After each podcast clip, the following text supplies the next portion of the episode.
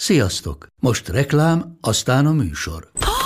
Hú, de szép szőnyeg. Új. Igen, tegnap vettem a Diégóban. Ó, és ez a függöny, de szép. Diégó! És hamarosan lesz új laminált padló a hálóban. Rátszakott a bank. Csak regisztráltam Diégó digitális klubkártyát vásárlás előtt. Csináljunk neked is egyet? Csak egy perc és kész. Regisztrálj te is áruházainkban, vagy a diego.hu oldalon, és azonnal megkapod digitális klubkártyádat, melyel akár 30% kedvezménnyel vásárolhatsz padlóburkolati és lakástextil termékeket. Diego.hu Már meg is kaptam e-mailben. Ez reklám volt, jó volt.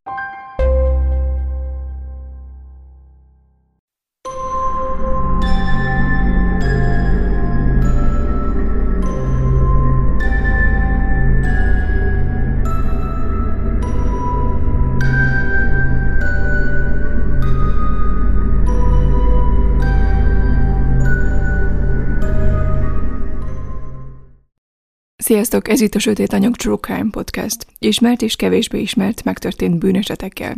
Én Júlia vagyok. Szokás szerint szeretnélek figyelmeztetni arra, hogy ez a rész ismét a nyugalom megzavarására alkalmas szöveget és leírásokat fog tartalmazni.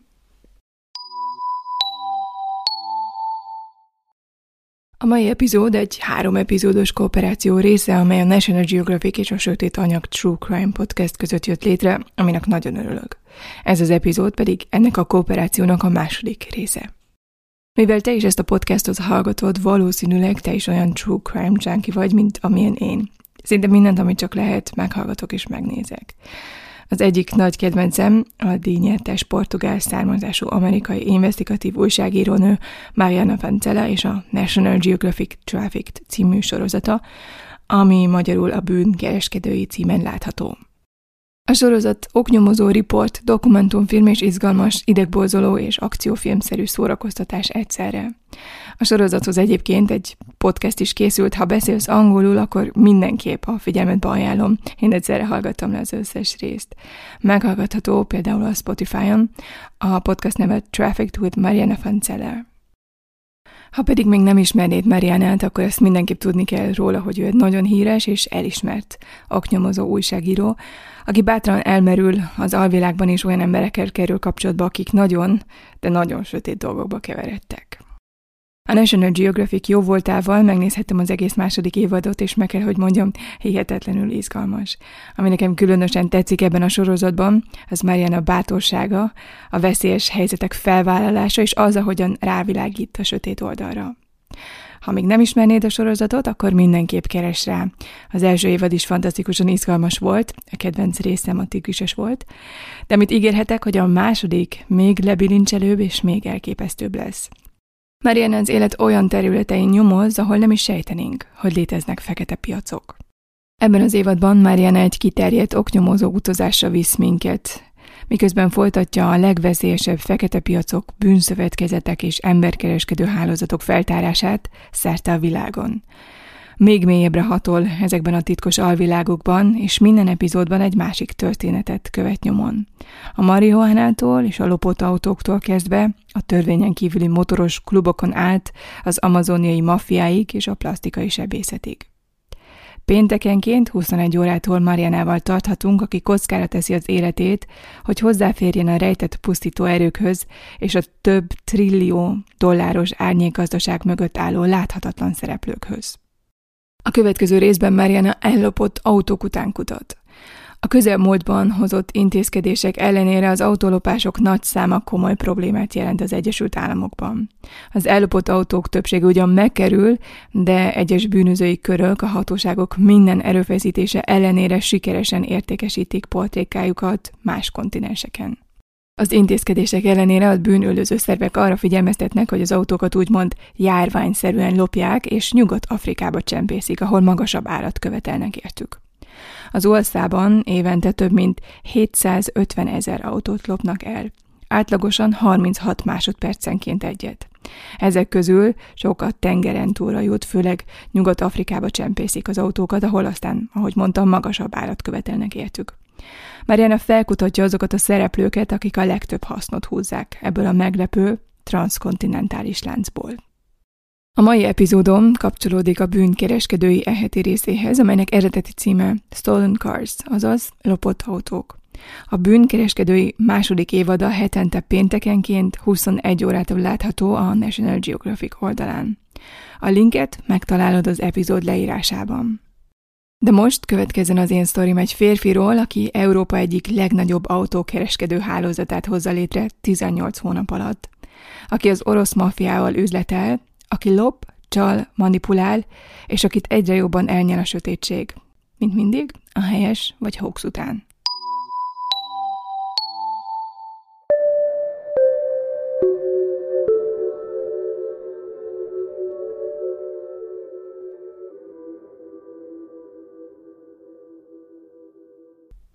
Helyes vagy hoax?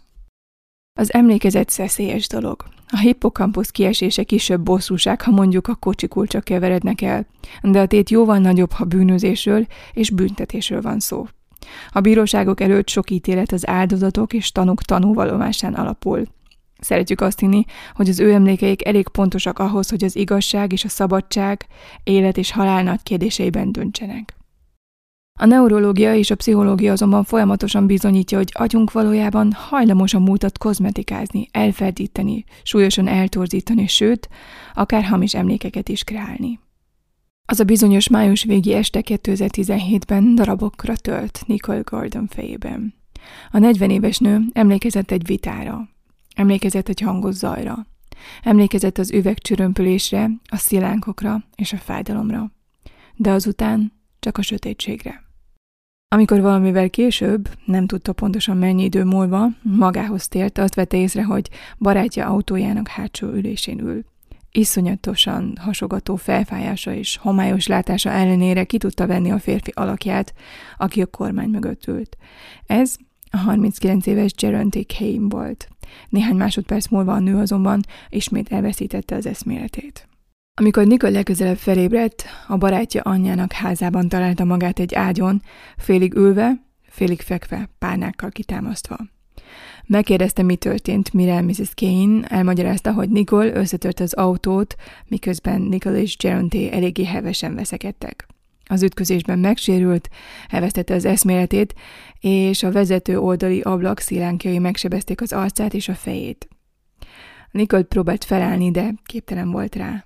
Az egész világ elmosódott és forgott. Lenézett magára, és homályosan azt látta, hogy a pólója a vérben tocsok.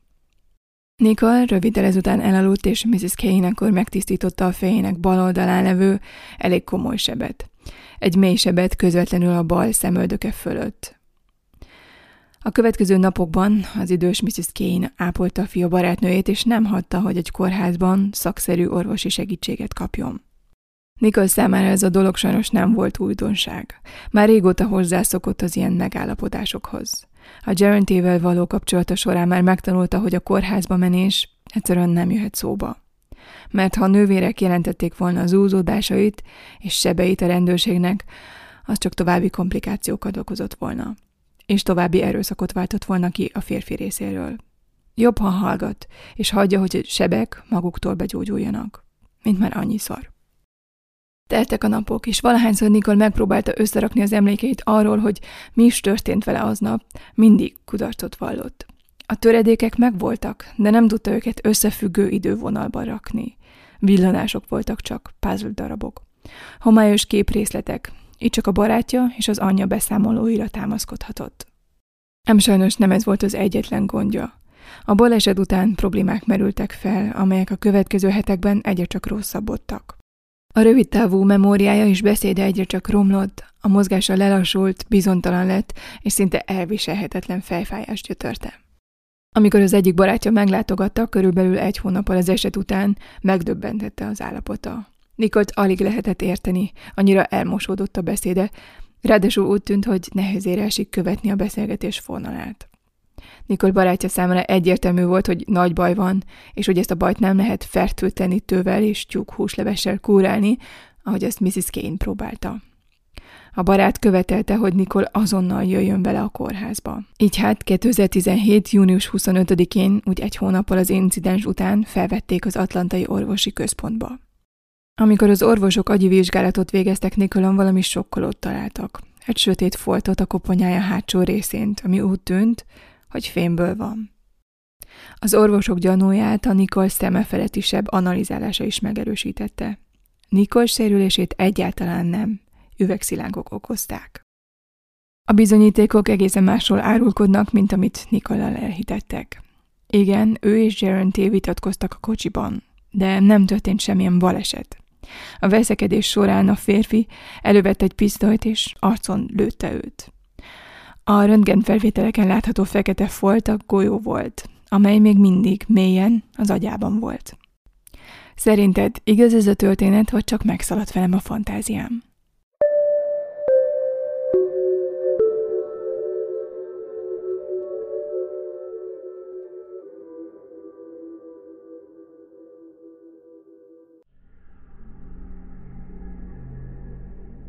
1992. július 20-a forró nyári nap.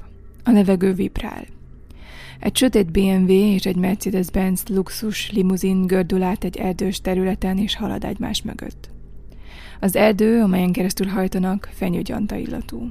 Rovarok zümmögnek a levegőben, madarak csiripelnek. Egy idill. Ma délután a két autót egy találkozó helyre akarják vinni, és Riga maffia főnökénél devizára váltani. Miközben a két autó az erdei úton gurul, egy pisztolylövés zavarja meg az idilt. Dieter, a férfi, aki az első kocsiban ül, nem hallja a csattanást. A motor túl hangos, az ablakok zárva vannak. A szél elviszi a hangot. A másik kocsiban Thorsten Hartung ül, aki ekkor már az egyik legnagyobb európai autótolvaj banda feje, aki ki akarja próbálni a pisztolyát, hogy később minden simán menjen. Meghúzza a ravaszt, az csattan, érzi a visszarúgást a kezében. Működik. Teszi, amit tennie kell. Zsebre vágja a fegyvert, amit addig a napig még soha nem használt. Martin, a harmadik férfi, aki Dieterrel együtt ül kocsiban, egy tisztásra irányítja az autót. Már mélyen az erdőben járnak. Dieter teljesen gyanútlan. A férfiak kifogástalanul öltözött Armani és Brioni öltönyben kiszállnak és körülnéznek. Thorsten a másik kocsihoz sétál. A pisztoly a zsebében, láthatatlanul az áldozat számára. Tudnál segíteni? Azt hiszem valami beszorult az első ülésbe. Meg tudnád javítani? Azt akarom, hogy minden rendben legyen, amikor a futárok átadják a pénzt. Tízer kiszáll, cigarettával a szájában, lassan oda megy a másik kocsihoz. Leguggol a nyitott ajtó mellé, hogy megnézze, mi a baj. Thorsten mögötte áll. Észrevétlenül előhúzza a pisztolyt, Dieter tarkoljára céloz, és meghúzza a ravaszt. Az idő, mintha lelassult volna. Egy golyó ütött a lyuk, lőpor füst, ömlő vér. Dieter a gyilkosa mellé roskat, mint egy marionett bábú, akinek elvágták fonalát. Martin és Thorsten elvonzolják a testet az autótól, levetköztetik, és a mesztelen Dietert egyre mélyebbre vonzolják az erdőbe. A holttestet elfödelik, a sírt ágakkal és levelekkel borítják. Hátunk elveszi a személyi igazolványokat és az összes többi papírt, és néhány kilométerrel arrébb, az erdő egyik másik részén elégeti őket. A halott ruháit és ékszereit egy utazótáskába gyűri, és a városba vezető úton egy konténerbe dobja. Semmit nem felejt el. Nincs gyűrű, nincs nyaklánc, egyetlen ruhadarab sem. A hatóságok sosem találják meg Dieter holtestét. A gyilkosság után Thorsten átbolizza az éjszakát, majd másnap visszaindulnak Németországba. Thorsten immáron mind gyilkos lép át a határon. Nem érzi magát rosszul. Dita megkérdőjelezte a döntéseimet, és saját szakállára kezdett el dolgozni. Ebben a bizniszben tiszteletre van szükséged. Mindenkinek tudnia kell, hogy tartsa a száját, és ne lógjon ki a sorból. Nem lehet milliós üzleteket kötni egy ingatag bandával. Ha többiek félnek tőled, nem mernek ellened lázadni. Már csak ezért is mennie kellett Dieternek.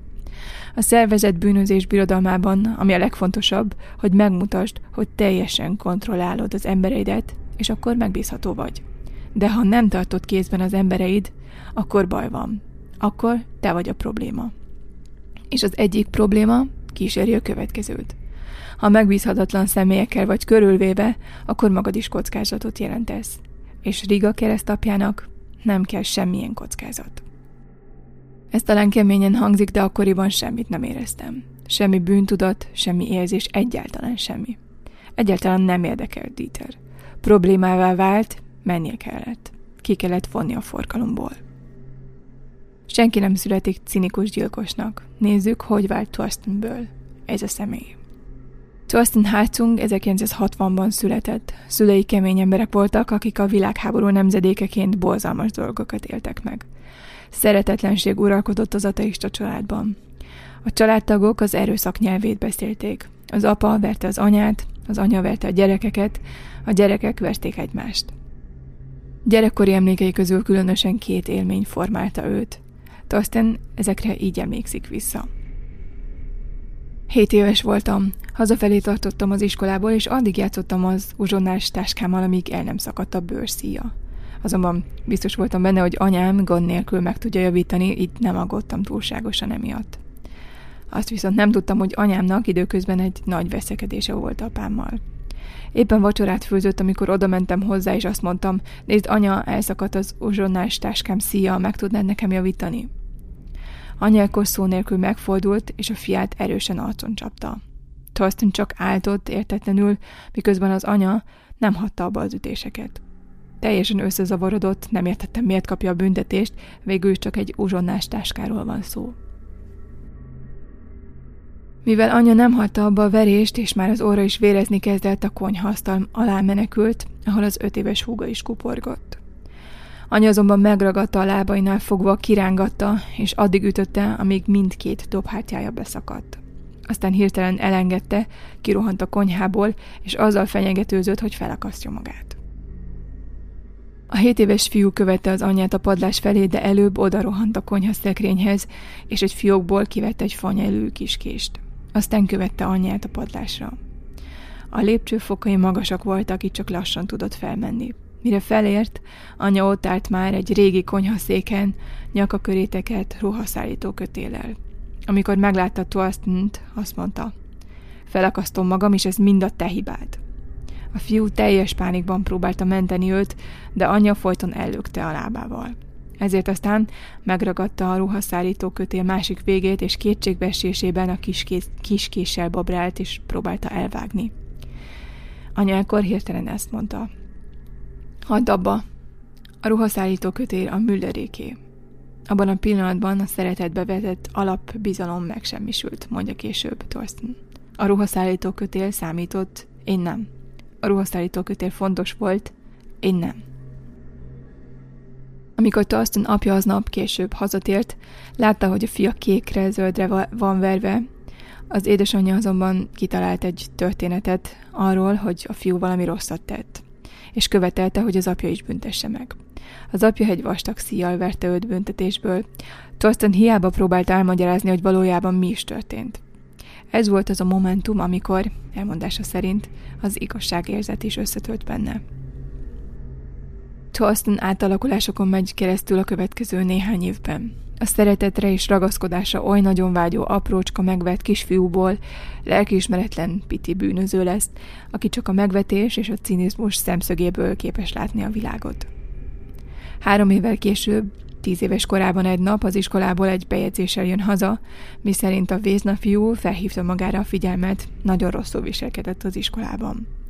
Apja addig veri, amíg az anyja meg nem állítja azzal, hogy hagyd abba, még agyon veredj. Egészen addig a napig Thorsten megverték az iskolában, megverték otthon, anélkül, hogy védekezett volna. De most már elég dű és gyűlölete van benne ahhoz, hogy visszavágjon. Elkezd verekedéseket provokálni az iskolában, az udvaron és tulajdonképpen mindenhol. Ekkor mindössze tíz évesen kezdte el mondogatni, érezem, ha le akarsz győzni, akkor meg kell ölnöd. És ez az elszántság megijesztette a többi gyereket, és kivívta az osztálytársai tiszteletét. Justin a felnőtté válás útján az évek múlásával egyre keményebbé és keményebbé válik. Ebben a verések és a magány a tanítómesterei és határtalan gyűlölet mindazzal szemben, ami ilyenné tette. Végül az apja is megérzi ezt. Tuaston 15 évesen már olyan erős, hogy az apja már nem meri többé megverni őt. Miután szülei kirúgták otthonról, egy hét után visszatért, és rendőrséggel fenyegette meg őket, ha nem adnak neki szállást, amíg be nem tölti a 18. életévét. Orientáció, gátlások és mindenek előtt szeretet nélkül telt el a következő három év. Thorsten 18 évesen kerül először börtönbe, ahol a következő két évben megszakításokkal újra és újra kiköt. 1990-ben agresszió, depresszió és értelmetlenség uralja mindennapjait. Folytatja bűnözői karrierjét, folyamatosan verekedéseket provokál. Nem törődik semmivel, és vele se törődik senki. Nem hisz semmiben, és senkiben. Egy nap után valahogyan, valahonnan Goethe Faustja jut eszébe. Az a pillanat, amikor Faust eladja a lelkét az ördögnek. Erről így emlékszik vissza. És így beszéltem bele abba a láthatatlan valóságba, anélkül, hogy tudtam volna, anélkül, hogy hittem volna, hogy létezik. Tiéd lehet a lelkem, nem érdekel az életem. De egy-két évig királyként akarok élni ebben a világban. Aztán vidd, a tiéd. Megkaphatod. Röviddel ezután kapcsolatot épít ki a szervezet bűnözéssel. Egy véletlen folytán Kelet-Berlinben találkozik Riga keresztapjával, aki autótolvajként fogadja fel. Luxusautókat kell szereznie, és Oroszországba és az arab országokba szállítania. A dolog egész jól néz ki. Thorsten ismer két prominens autótolvajt, és maga a logisztikán dolgozik. Megszervezi az autók zökenőmentes mozgatását, beleértve a biztosítási csalást is. Ám az autók brutális feltörésen nem tetszik Thorstennek. Léteznek jobb, elegánsabb módszerek. És Thorstenről lassan kiderül, hogy mekkora kriminális lángelme. A csoportja és hírnevük egyre nő. Charleston tudja, hogy megfelelő emberekre és tökéletes szervezésre van szüksége, ha nagyot akar szakítani. És ő nagyot akar szakítani. A terve elképesztően egyszerű.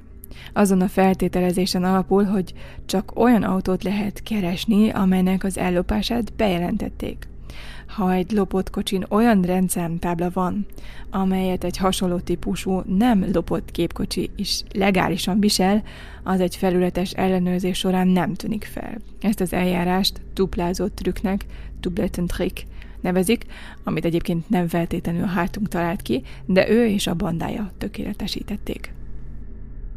De ahhoz, hogy ez működni tudjon, igazán szervezett bűnözésre van szükség.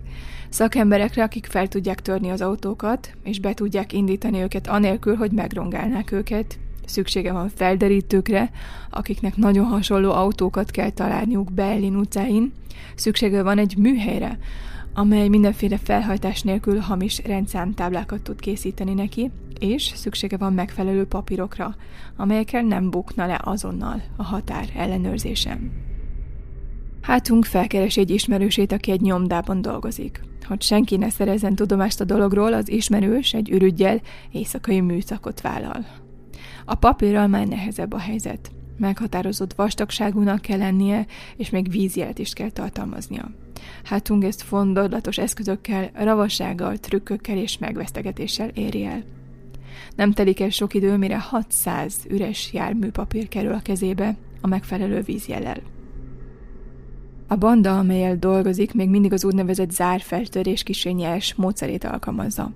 Egy profinak körülbelül 25 másodperc alatt sikerül feltörnie az autózárját, majd beindítani az autót és elhajtani vele. Hátunk azonban túlzottan is durvának találja ezt az egészet. Később finom mechanikai szakembereket bíz meg, akik a berlini TU-n, a technikai egyetemen tanulták a szakmájukat. Ott bővítették tudásukat, és kidolgoztak olyan technikákat, amelyekkel a BMW, Mercedes, Porsche és más felső kategóriás modellek zárszerkezeteit pillanatok alatt fel tudják törni. Hátunk is bandája egyre inkább olyan erővé válik az autótolvaj üzletben, amelyel számolni kell. Üzleti modelljük alapja a hidegvér, egy jó adag, jól kidolgozott technológia, a legjobb kapcsolatok, valamint egy csipetnyi megalománia. Míg a lopásokat kezdetben bizonyos óvatosság jellemzi, hátunk és társai a következő hónapok során egyre pimaszabbá válnak. Néha száz márkát tesznek az útlevelükbe a határon, hogy átadják a határőröknek. És ez csodákra képes. És már régóta nem elég, hogy itt-ott feltölnek egy-egy autót, nem, most már egész konvojnyi járműnek kell lennie. Az orosz maffia pedig különösen a nagy kocsikat szereti. A rigai, budapesti és bukaresti vásárlók elégedettek. Mindig készpénzzel fizetnek, és mindig jön a kérdés. Mikor hozol új autókat? Az általa tervezett akciók jól szervezettek, és általában óramű pontossággal futnak. Ha valami pedig rosszul sül el, Toston gyorsan reagál, és teljesen hidegvérű.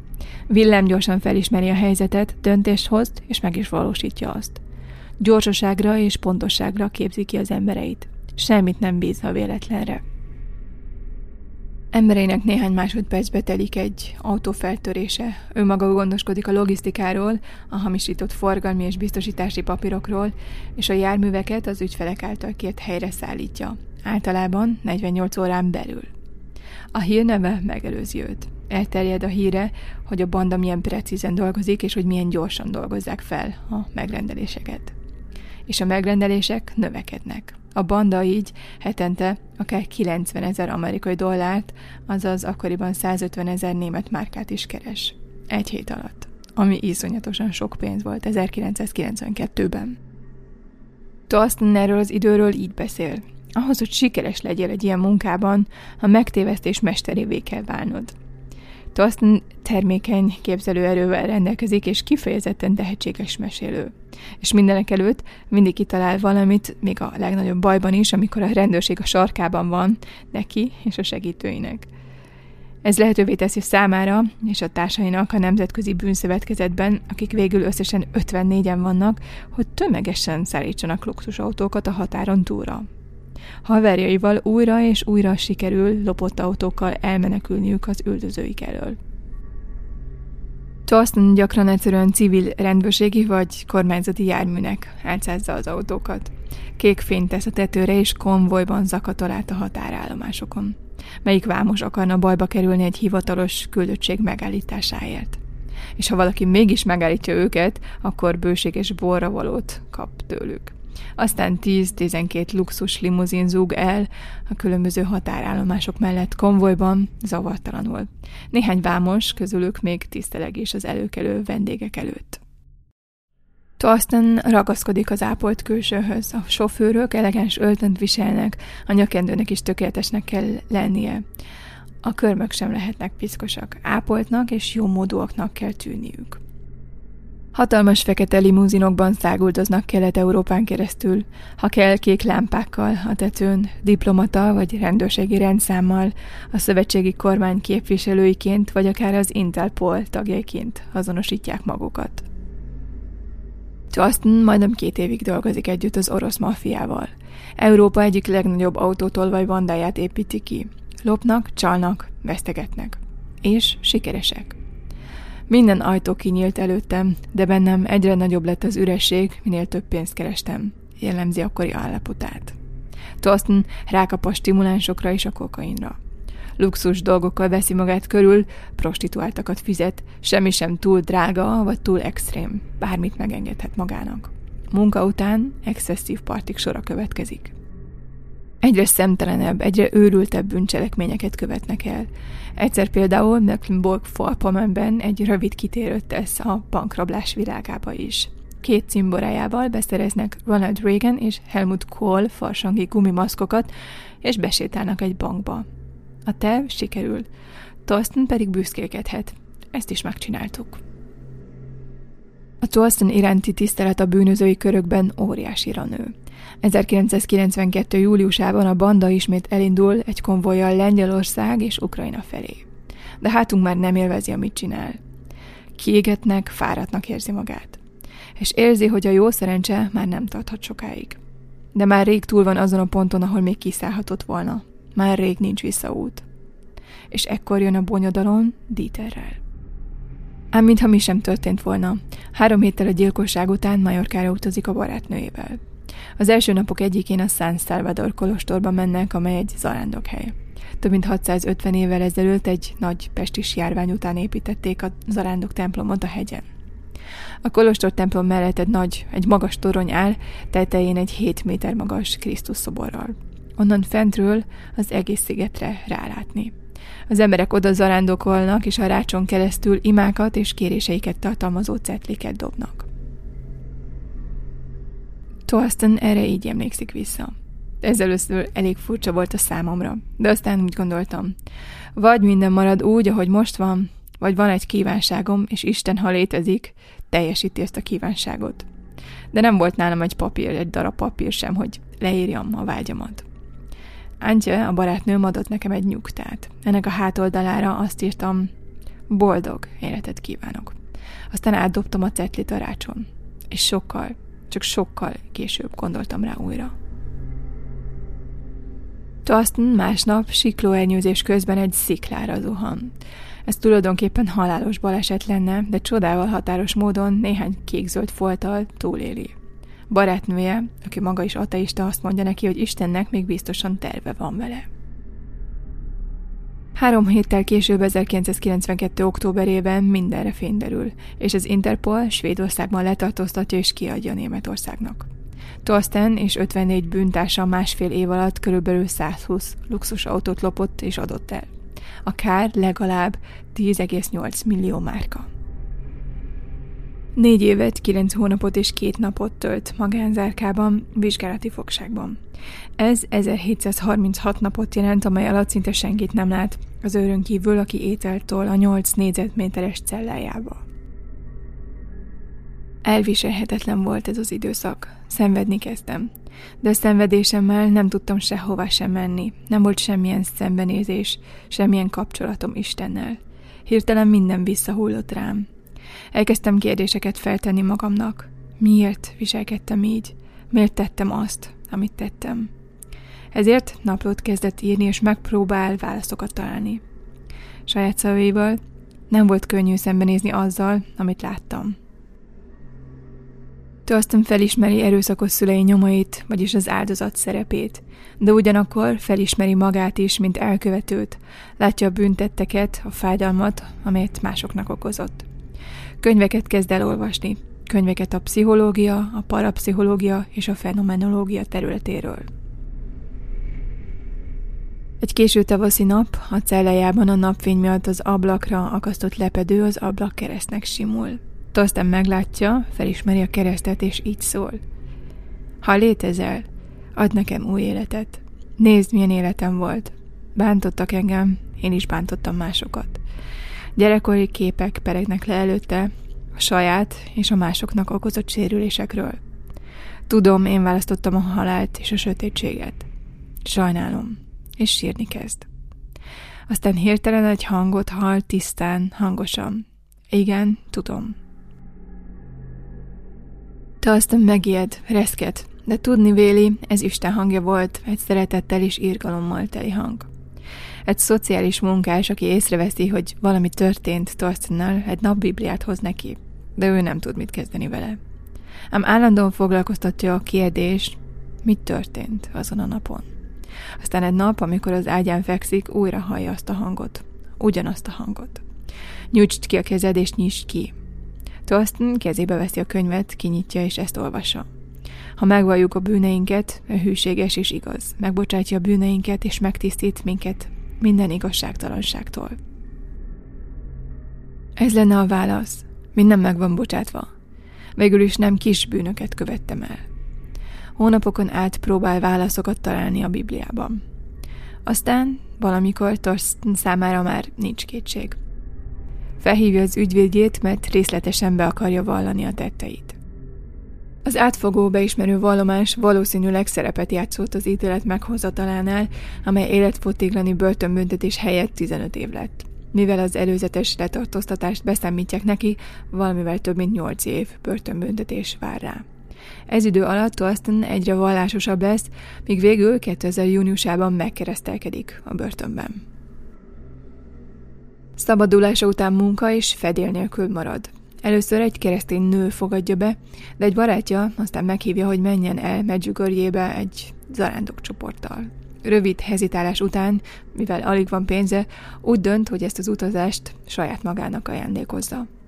Az út azonban majdnem meghiúsul. Útlevél ellenőrzésnél ugyanis kiderül, hogy tévesen még mindig a körözési listán szerepel.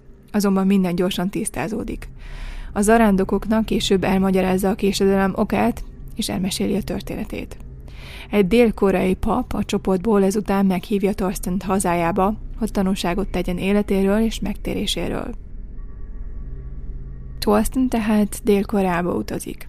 Három hónapos ott tartózkodása alatt találkozik jelenlegi feleségével, akivel aztán 2007. decemberében össze is házasodnak.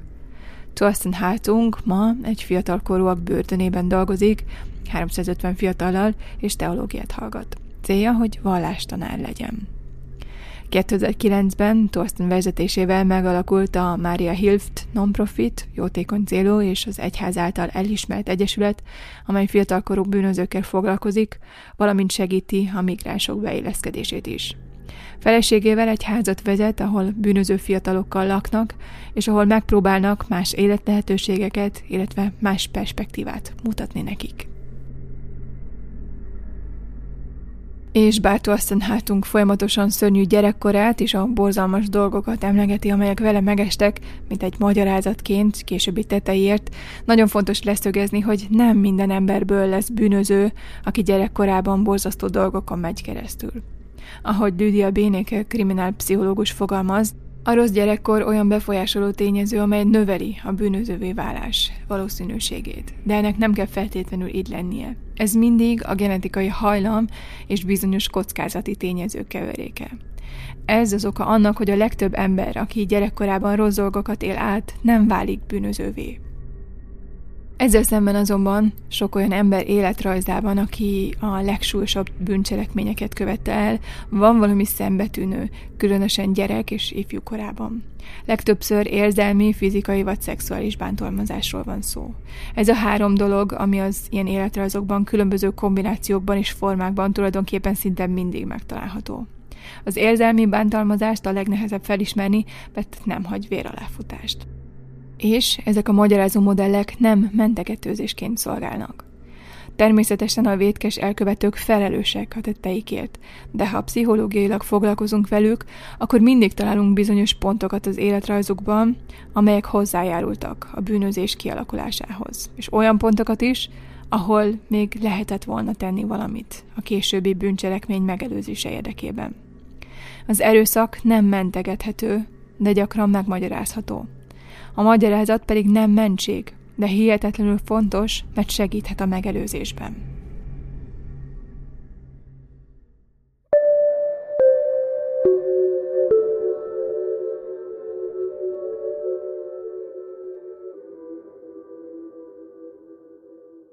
A történet, bármilyen hihetetlen, sajnos igaz. A veszekedés elfajult a kocsiban, és Geronti a barátnője arcába lőtt. Mikor azonban rájött, hogy nem sikerült megölnie őt, pánikba esett, és az anyjához rohant segítségért.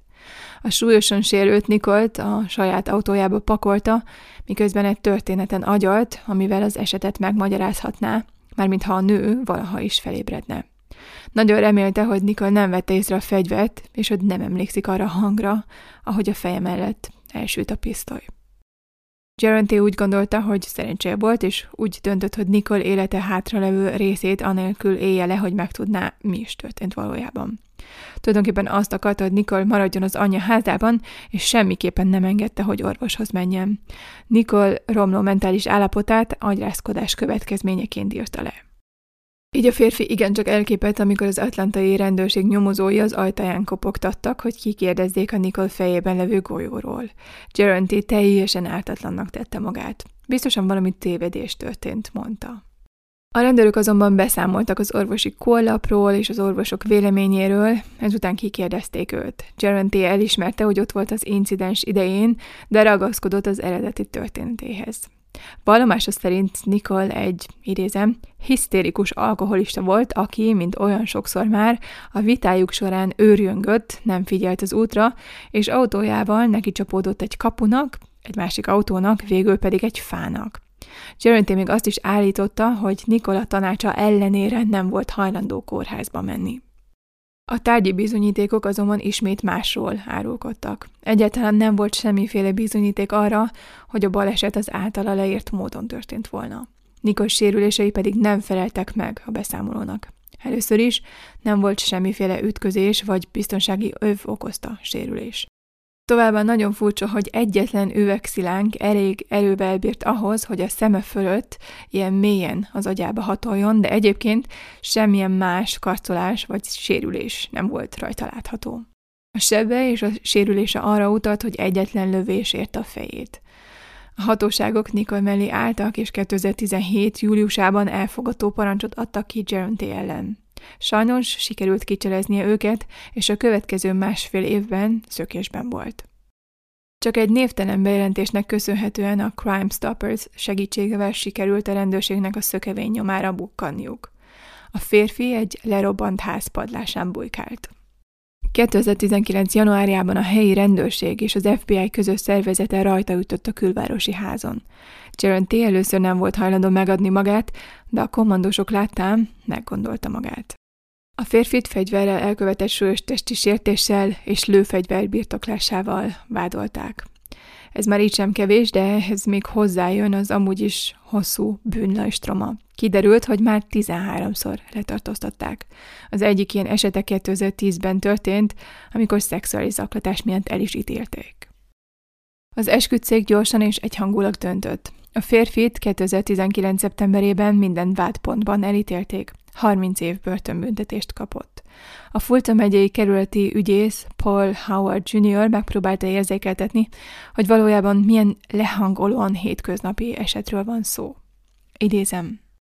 Ez az eset szörnyű példája annak, hogy milyen eseteket vizsgálunk nap mint nap. A családon belüli erőszak áldozatai nem érdemlik meg a fájdalmat és a szenvedést, amely ezekből az erőszakos incidensekből fakad, és amelyek egyes esetekben értelmetlen és tragikus halálhoz vezetnek. Szerencsére Nikol számára nem a halál volt a végkifejlet, de lehangoló, hogy egyáltalán ideig folyult a dolog. A tárgyalás során rengeteg barát jelentkezett, hogy tanúskodjon a kékre, zöldre vert nőről, a bedakadt szemekről, törésekről, zúzódásokról, amelyeket az évek során láttak Nikolon, és hogy tanúskodjanak Geronté erőszakos természetéről. Nikol élete végig szenvedni fog. A golyó túl mélyen ül az agyában, és olyan területen, amelyet a sebészek nem tudnak eltávolítani anélkül, hogy az élet veszélyes ne lenne. A kis fémdarab ott marad, ahol van, komor iróniával emlékeztetve a támadásra, amely majdnem kioltotta az életét, és amely még mindig hiányzik az emlékezetéből. Végezetül, ha magad is családon belüli erőszakot tapasztalsz, vagy ismersz valakit, aki segítségre szorul, ingyenes és anonim segítséget kaphatsz többek között az Országos Kríziskezelő és Információs Telefonszolgálatnál. A szolgálat elsőrendű célja, hogy segítséget nyújtson a kapcsolati erőszak, gyerekbántalmazás, prostitúció és az emberkereskedelem áldozatainak, és hogy szükség esetén gondoskodjon az elhelyezésükről. Az Országos Kríziskezelő és Információs Telefonszolgálat a nap 24 órájában Magyarországról ingyenesen elérhető a következő telefonszámon. Plusz 36 80 20 55 20, illetve a következő e-mail címen okit kukac család.hu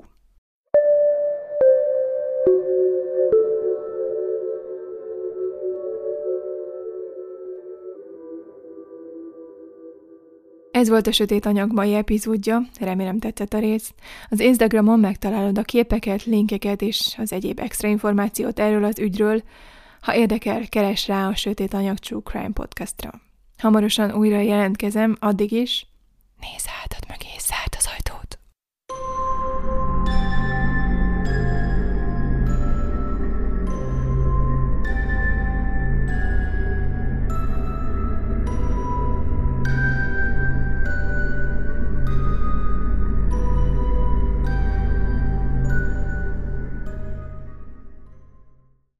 Ha más podcastekre is kíváncsi vagy, hallgassd meg a Béton műsor ajánlóját. El tudod képzelni, hogy a podcastet, amit éppen most hallgattál, fél év múlva már a mesterséges intelligencia generálja? Mi sem. De ha érdekel, eljött már a gépek lázadása. Hallgass bele az Embertelen podcastbe. Orsós Lajos vagyok, a műsor házigazdája. Egyelőre még élőben. Egyelőre. Fedezzük fel együtt, hogyan ismerkedik, randizik, mesél és vitatkozik Betty és Péter, két teljesen mesterséges intelligencia. Lajos, a podcast címét mond még egyszer, Léci. Oké. Okay. Embertelen podcast. Ez a műsor a Béton közösség tagja.